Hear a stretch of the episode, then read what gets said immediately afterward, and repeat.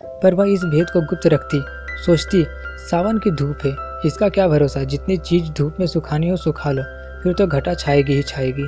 बात बात पर बिगड़ती, वह कभी इतनी मानसिल ना थी, पर घर में कोई चू तक ना करता कि कहीं बहू का दिल ना दुखे, नहीं तो बालक को कष्ट होगा। कभी कभी निरुपमा केवल घर वालों को जलाने के लिए अनुष्ठान करती, उसे उन्हें जलाने में मज़ा आता। वह सोचती, तुम स्वार्थियों को जितना जलाओ उतना अच्छा। तुम मेरा आदर इसलिए कर रहे हो क्योंकि मैं बच्चा जनूँगी और तुम्हारे कुल का नाम चलाएगा। मैं कुछ नहीं हूँ।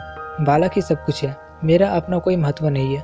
जो कुछ है वह बालक के नाते या मेरे पति है। पहले इन्हें मुझसे कितना प्रेम था। तब इतने संसार लोलुप ना हुए थे। अब इनका प्रेम केवल स्वार्थ का सावंग है। मैं भी पशु हूँ, जिसे दूध के लिए चारा पानी दिया जाता है। खैर, यही सही। इस वक्त तो तुम मेरे काबू में आए हो। जितने गहने बना सकूँ बनवा लूँ। इन्हें तो छीन ना लोगे? इस तरह दस महीने पूरे हो गए। निरुपमा की दोनों ननदें ससुराल से बुलाई गई। बच्चे के लिए पहले से ही सोने के गहने बनवा लिए गए। दूध के लिए एक सुंदर दुधार गाय मोल ले ली गई। घमंडी लाल उसे हवा खिलाने के लिए एक छोटी सी सेज गाड़ी लाए, जिस दिन निरुपमा को प्रसव वेदना होने लगी द्वार पर पंडित जी मुहूर्त देखने के लिए बुलाए गए। एक मीर शिकार बंदूक छोड़ने के लिए बुलाया गया। गाय ने मंगल गान के लिए बटोरी ली गई। घर में तिल तिल पर खबर मंगाई। क्या हुआ? लेडी डॉक्टर भी बुलाई गई बाजे वाले हुक्म का इंतज़ार कर बैठे थे। पामर भी अपने सारंगी लिए जच्चा मानकर नंदलाल सो की तान सुनाने के लिए तैयार बैठे थे।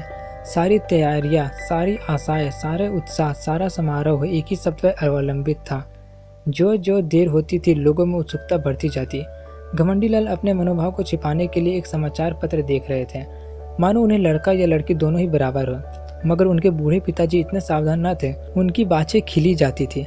हंस हंस कर सबसे बात कर रहे थे। और पैसे की एक थैली को बार बार उछालते थे। मीर शिकार ने कहा, मालिक से आपकी पगड़ी दुपट्टा लूँगा। पिताजी ने खिलकर कहा, अबे कितनी पगड़ियाँ लेगा? इतनी बेभाव दूँगा कि सर के बाल गंजे हो जाएँगे। पामर बोला, सरकार से आपकी कुछ जीविका लूँगा। पिताजी खिलकर बोले, अबे कितनी खाएगा? किला किला के पेट फाड़ दूँगा।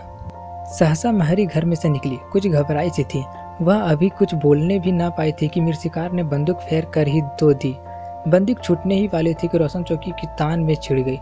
पामर भी कमर कसकर नाचने को खड़ा हो गया। महरी बोली, अरे, तुम सबके सब भंग खा गए हो क्या? मिर्शिकार बोला, क्या हुआ? महरी बोली, अरे, तुम सबके सब भंग खा गए हो क्या? मिर्शिकार बोला, क्या हुआ? महरी बोली, हुआ क्या? लड़की ही तो फिर से हुई। पिताजी बोले, लड़की हुई? यह कहते कहते वह कमर थाम कर बैठ गए। मानो वज्र गिर पड़ा। घमंडी लाल कमरे से निकल आए और बोला, जाकर लेडी डॉक्टर से पूछो। अच्छी तरह देख ले। देखा न सुना चल खड़ी हुई। महरी बोले बाबूजी मैंने तो आँखों से देखा है। घमंडी लाल बोला कन्या ही है। पिताजी बोले हमारी तकदीर ही ऐसी है बेटा। जाओ रे सब के सब जाओ। तुम सभी के भाग्य में कुछ पाना ना लिखा तो, तो कहाँ से पाते?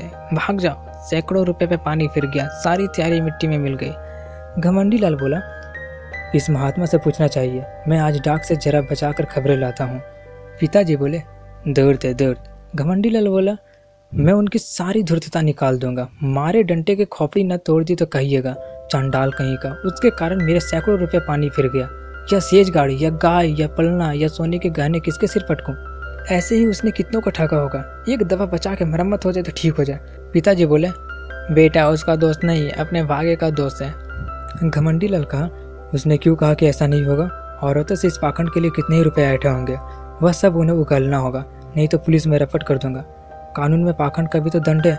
मैं पहले ही चौका था कि हो ना हो पाखंडी है लेकिन मेरी सहरज ने धोखा दे दिया। नहीं तो मैं ऐसे पाजियों के पंजे में कब आने वाला था? एक ही सुअर है। पिताजी बोले, बेटा, सब्र करो। ईश्वर का जो मंजूर था, वह हुआ। लड़का लड़की दोनों ईश्वर की देने जहाँ तीन है वहाँ एक और सही। पिता और पितर में तो यह बातें होती रही। पामर, मिर्च, शिकार आदि ने अपने अपने डंडे संभाल लिए और अपनी राह चल दिए। घर में मातम छा गया। लेडी डॉक्टर भी विदा कर दी गई। वृद्धा माता तो इतनी हताश हुई कि उसी वक्त अठवास खटवास लेकर पड़ी रही। जब बच्चे की बरही हो गई तो घमंडी लाल स्त्री के पास गए और सरोस भाव से बोले, फिर लड़की हो गई है। निरूपमा बोलती है, क्या करूँ? मेरा क्या बस?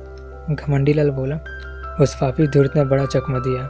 निरूपमा कहती है, अब क्या कहूँ? मेरे भाग्य ही में ना होगा, नहीं तो वहाँ कितनी ही औरतें बाबा जी को रात दिन घेरे रहती है। वह किसी से कुछ लेते तो कहती है, धूर्त है, कसम ले लो, जो मैंने एक कोड़ी भी उन्हें दी होगी। घमंडी लाल कहता उसने लिया या ना लिया? यहाँ तो दिवाला निकल गया ना। मालूम हो गया तकदीर में पुत्र नहीं है। कुल का नाम डूबना ही है तो क्या आज डूबेगा, क्या दस साल बाद डूबेगा? अब कहीं चला जाऊँगा। गृहस्थी में कौन सा सुख रहा? वह बहुत देर तक खड़े खड़े अपने भाग्य को रोते रहे, पर निरुपमा ने सिर तक ना उठाया। निरुपमा के सिर फिर वही विपत्ति आ पड़ी।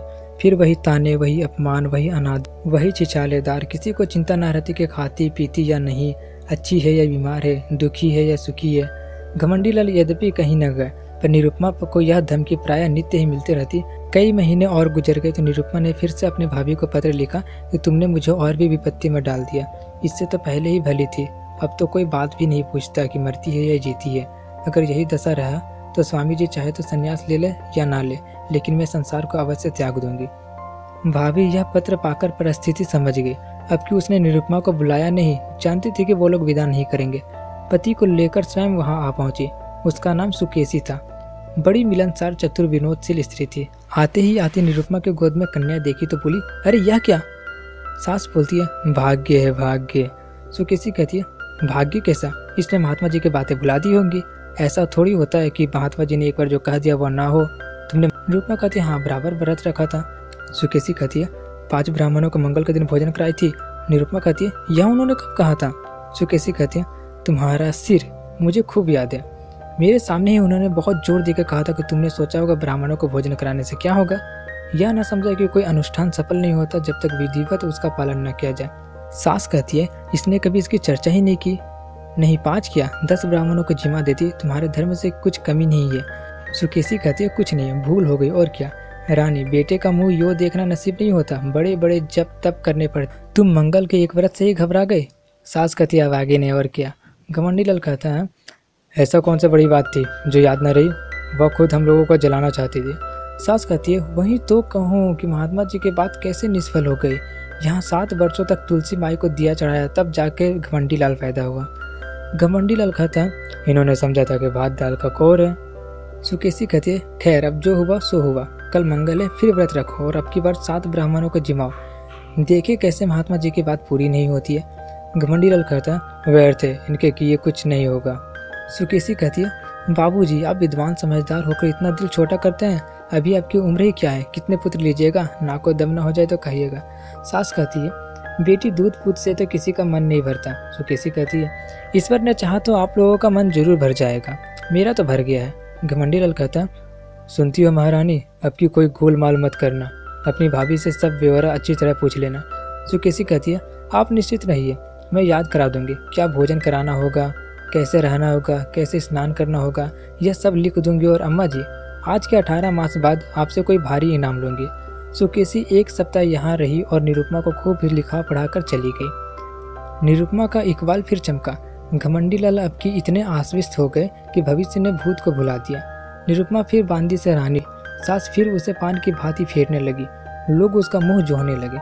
दिन गुजरने लगा। निरुपमा कभी कहती, अम्मा जी, आज मैंने स्वप्न देखा कि एक वृद्धा स्त्री ने आकर मुझे पुकारा और एक नारियल देकर बोली, यह तुम्हें दिए जाती हूँ। कभी कहती है, अम्मा, अब की न जाने क्यों मेरे दिल में बड़ी बड़ी उमंगे पैदा हो रही है? जी चाहता है खूब गाना सुनूं, नदी में खूब स्नान करूँ, हरदम नशा का छाया रहता है। सास सुनकर मुस्कुराती और कहती है, बहू, ये शुभ लक्षण है। निरुपमा चुपके चुपके माजून मंगाकर खाती और अपने असल नेत्रों से ताकते हुए घमंडी लाल से पूछती मेरी आँख घमंडी लाल खुश होकर कहता, मालूम होता है नशा चढ़ा हुआ है, ये शुभ लक्षण है। निरुपमा को सुगंधों से कभी इतना प्रेम न था। फूलों के गजरों पर वह अब जान देती थी। घमंडी लाल अब नित्य सोते समय उसे महाभारत की वीर कथाएँ पढ़कर सुनाते कभी गुरु गोविंद सिंह की कीर्ति का वर्णन करते अभिमन्यु की कथा से निरुपमा को बड़ा प्रेम था। पिता अपने आने वाले पुत्र को वीर संस्कारों से परिपुत कर देना चाहता था। एक दिन निरुपमा ने पति से कहा, नाम क्या रखोगे? घमंडी लाल ने कहा यह तो तुमने खूब सोचा है? मुझे तो इसका ध्यान ही नहीं रहा। ऐसा नाम होना चाहिए जिससे सौर और तेज टपके। सोचो कोई नाम दोनों प्राणी नामों की व्याख्या करने लगे। जोरावर लाल से लेकर हरिश्चंद तक सभी नाम गिनाए गए, पर उस असामान्य बालक के लिए कोई नाम न मिला। अंत में पति ने कहा, तेज बहादुर कैसा नाम है? निरुपमा बोली, बस बस बस, यही नाम मुझे बहुत पसंद है। घमंडी लाल बोला, नाम तो बढ़िया है। तेज बहादुर की कीर्ति सुन ही चुकी हो तुम। नाम का आदमी पे बड़ा असर होता। है निरुपमा कहती है, नाम ही तो सब कुछ है। दमड़ी, चकौड़ी गुरु कतवारू, जिसका नाम देखे उसे ही यथा नाम तथा गुण ही पाया। हमारे बच्चे का नाम होगा तेज बहादुर। प्रसव काल का समय आ गया। निरुपमा को मालूम था कि क्या होने वाला है। लेकिन बाहर मंगलाचरण का पूरा सामान था। अब कि किसी को लेस मात्र भी संदेश न था। नाच गाने का प्रबंध भी किया गया था। एक समयाना खड़ा किया गया था और मित्रगण उसमें बैठ खुश गपिया रहे थे। हलवाई कड़ा से पूरिया और मिठाइयाँ निकाल रहा था। कई बोरे अनाज के रखे हुए थे कि शुभ समाचार पाते ही भिक्षुओं को बांट दिए जाएँगे। एक क्षण का भी विलंब न हो, इसलिए बोरों के मुँह खोल दिए गए थे। लेकिन निरुपमा का दिल प्रतिक्षण बैठा जा रहा था। अब क्या होगा? तीन साल किसी तरह कौशल से कट गए और मज़े में कट गए। लेकिन अभी विपत्ति सर पे मंडरा रही है, हाय, कितने प्रवसता है। निरपराध होने पर भी यह दंड। अगर भगवान की इच्छा है कि मेरे गर्भ से कोई पुत्र ना जन्म ले तो इसे मेरा क्या दोस्त लेकिन कौन सुनता? मैं ही अभागिन हूँ, मैं ही ताज्य हूँ, मैं ही कुलमुही हूँ। इसलिए न कि परवश हूँ। क्या होगा अभी एक क्षण में यह सारा आनंद उत्सव शोक में डूब जाएगा। मुझ पर बौछारे पड़ने लगेंगी। भीतर से बाहर तक सब लोग मुझी को कोसेंगे। सास ससुर का भय नहीं, लेकिन स्वामी जी शायद फिर मेरा मुख कभी ना देखें। शायद निराश होकर घर बार त्याग दे। चारों तरफ़ अमंगल ही अमंगल है। मैं अपने घर की अपने संतान की दुर्दशा देखने के लिए क्यों जीवित हूँ? कौशल बहुत हो चुका। अब उससे कोई आशा नहीं मेरे दिल में कैसे कैसे अरमान थे? अपनी प्यारी बच्चियों का लालन पालन करना, उन्हें व्याहित करना, उनके बच्चे को देखकर सुखी होना। पर हाय, यह सब अरमान खाक में मिल जाते हैं भगवान। तुम ही अब इनके पिता हो, तुम ही इनके रक्षक हो। मैं तो अब जाती हूँ। लेडी डॉक्टर ने कहा, वेल, फिर लड़की है। भीतर बाहर को हराम मच गया। पिट्टस पड़ गई। घमंडी लाल ने कहा जहन्नुम में जाए ऐसी ज़िंदगी। मौत भी नहीं आती। उनके पिता भी बोले अबागी ने वज्र अबागी भिक्षुओं ने कहा, रो अपनी तकदीर पे। हम कोई दूसरा द्वार देखते हैं। अभी यह शोक द्वार ना होने पाया था कि लेडी डॉक्टर ने कहा, माँ का हाल अच्छा नहीं है, वह अब नहीं बच सकती